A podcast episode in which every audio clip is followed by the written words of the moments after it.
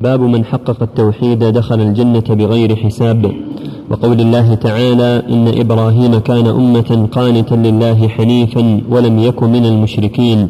وقال إن الذين هم من خشية ربهم مشفقون والذين هم بآيات ربهم يؤمنون والذين هم بربهم لا يشركون. عن حسين بن عبد الرحمن قال كنت عند سعيد بن جبير فقال أيكم رأى الكوكب الذي انقض البارحة؟ فقلت أنا ثم قلت أما إني لم أكن في صلاة ولكني لدغت قال فما صنعت؟ قلت ارتقيت. قال فما حملك على ذلك؟ قلت حديث حدثناه الشعبي. قال وما حدثكم؟ قلت حدثنا عن بريدة بن الحصيب أنه قال لا رقية إلا من عين أو حمه قال قد أحسن من انتهى إلى ما سمع.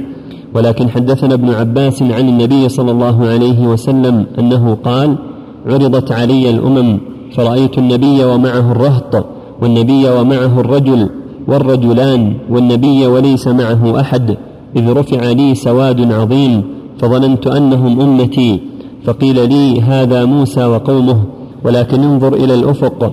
فنظرت فإذا سواد عظيم فقيل لي انظر إلى الأفق الآخر فإذا سواد عظيم. فقيل لي هذه أمتك ومعهم سبعون ألفا يدخلون الجنة بغير حساب ولا عذاب. ثم نهض فدخل منزله فخاض الناس في أولئك فقال بعضهم فلعلهم الذين صحبوا رسول الله صلى الله عليه وسلم. وقال بعضهم فلعلهم الذين ولدوا في الإسلام فلم يشركوا بالله شيئا وذكروا أشياء.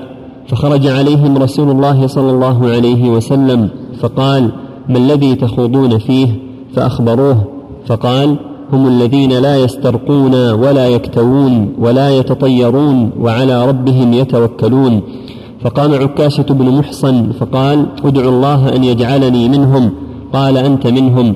ثم قام رجل فقال ادعو الله أن يجعلني منهم. فقال سبقك بها عكاشة. هذا الباب من أبواب كتاب التوحيد هذا باب عظيم يبين تحقيق التوحيد. ما هو؟ والمؤلف أبو عبد الله الشيخ محمد بن الوهاب رحمه الله أراد بذلك بيان ما يجب على المؤمن من تحقيق التوحيد والحذر مما ينقصه ويثلبه قال رحمه الله باب من حقق التوحيد دخل الجنة بغير حساب. ومع تحقيقه تخليصه وتصفيته من شوائب الشرك والبدع والمعاصي. هذا هو تحقيق التوحيد. تخليصه وتنقيته وتصفيته من شوائب الشرك والبدع والمعاصي.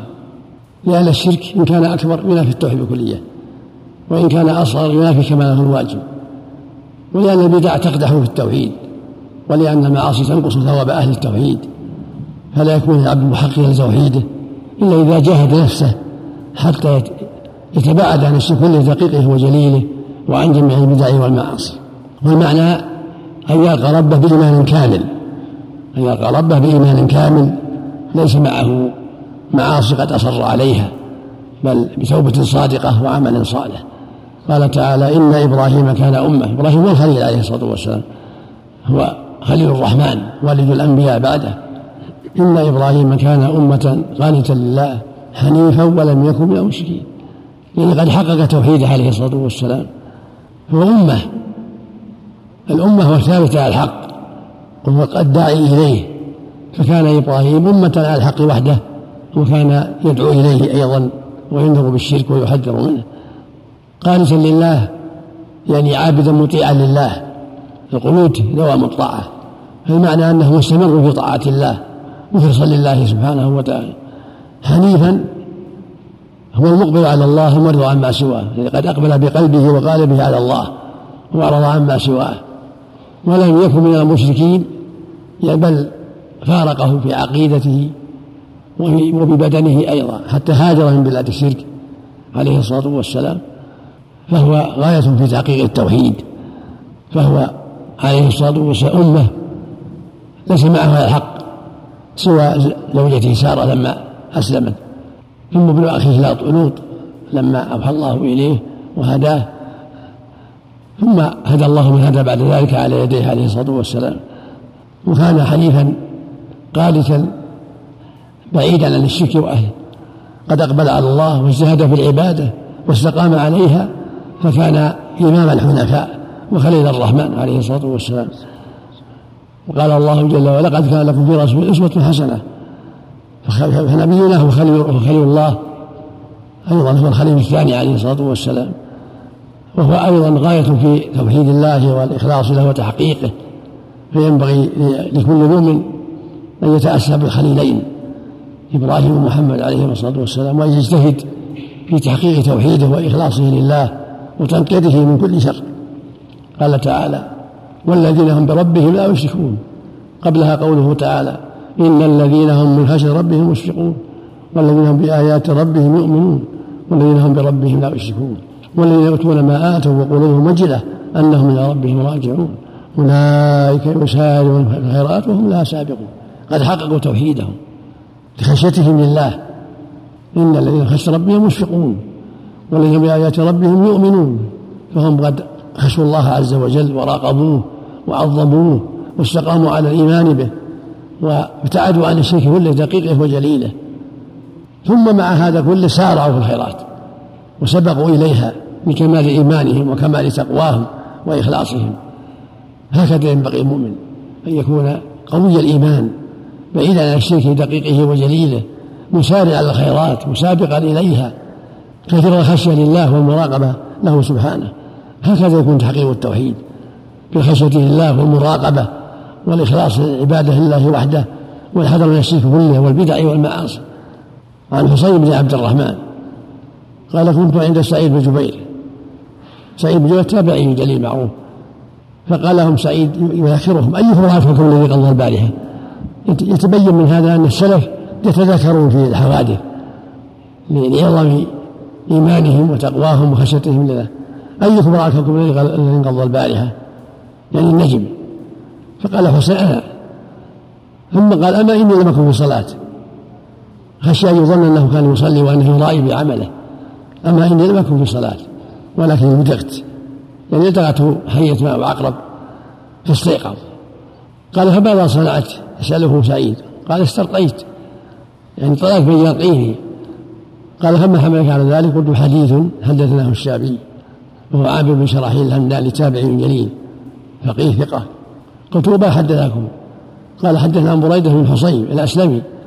يعني عن النبي صلى الله عليه وسلم قال لا رقية إلا من عين أو حمى يعني لا رقية كاملة إلا من عين. من النظرة عين عين العين النفس أو حمى سم ذوات السموم الحمى سم ذوات السموم فلهذا استرقيت لهذا الحديث لأنه أصابه الحمى وهي سم ذوات السموم فالرقية من كل مرض جائزة لقوله صلى الله عليه وسلم لا بأس بالرقى ما لم تكن شركا ولكن الرقية من العين عين العين ومن اللدغة أهم وأولى. فالله جعلها شفاء من من العين ومن الحمى. هذا في المطالبة بالدليل. إن السلف كانوا يعتنون بالدليل. وإذا عمل الإنسان عمل سأله ما دليلك؟ على هذا العمل. حتى يحققوا توحيدهم وإيمانهم بالعمل بالدليل وعدم الاتكال على الرأي المجرد. ثم قال له سعد سعيد ولكن حدثنا ابن عباس. يعني بما هو أكمل. عن النبي صلى الله عليه وسلم قال عرض علي الأمم. يعني ليلة الإسراء عليه الصلاة والسلام حين أسري به إلى السماء. فرأيت النبي ومعه الرهط وفي رواية الرهيط والنبي ومعه الرجل والرجلان والنبي وليس معه هذا الرهط ما بين الثلاثة إلى العشرة. من ثلاثة إلى العشرة يقال له رهط. والرهيط ثلاثة والأربعة والخمسة يقال له رهيط. فرأيت النبي معه الرجل والنبي والرجل معه الرجل والنبي ليس معه أحد. يعني رأى الأنبياء بعضهم معه الرهط القليل كالخمسة والستة وبعضهم معه الرجل والرجلان وبعضهم ما تبعه أحد. يعني أمته أبت أن تتبع وأن تنقاد لما جاء به. فمن هذا دليل على قلة من استجاب الأنبياء وأن الحق وأن أهل الحق هم الأقلون كما قال جل وعلا وقليل من عباد الشكور قال تعالى وما أكثر الناس ولو حرصت بمؤمنين فأتباع الحق والمستقيمون عليه هم الأقل في كل زمان ومكان. قال تعالى ولقد صدق عليهم ليس ظن فاتبعوه إلا فريقا من المؤمنين بل بعض الأنبياء قتله قومه. بعض الأنبياء قتله قومه.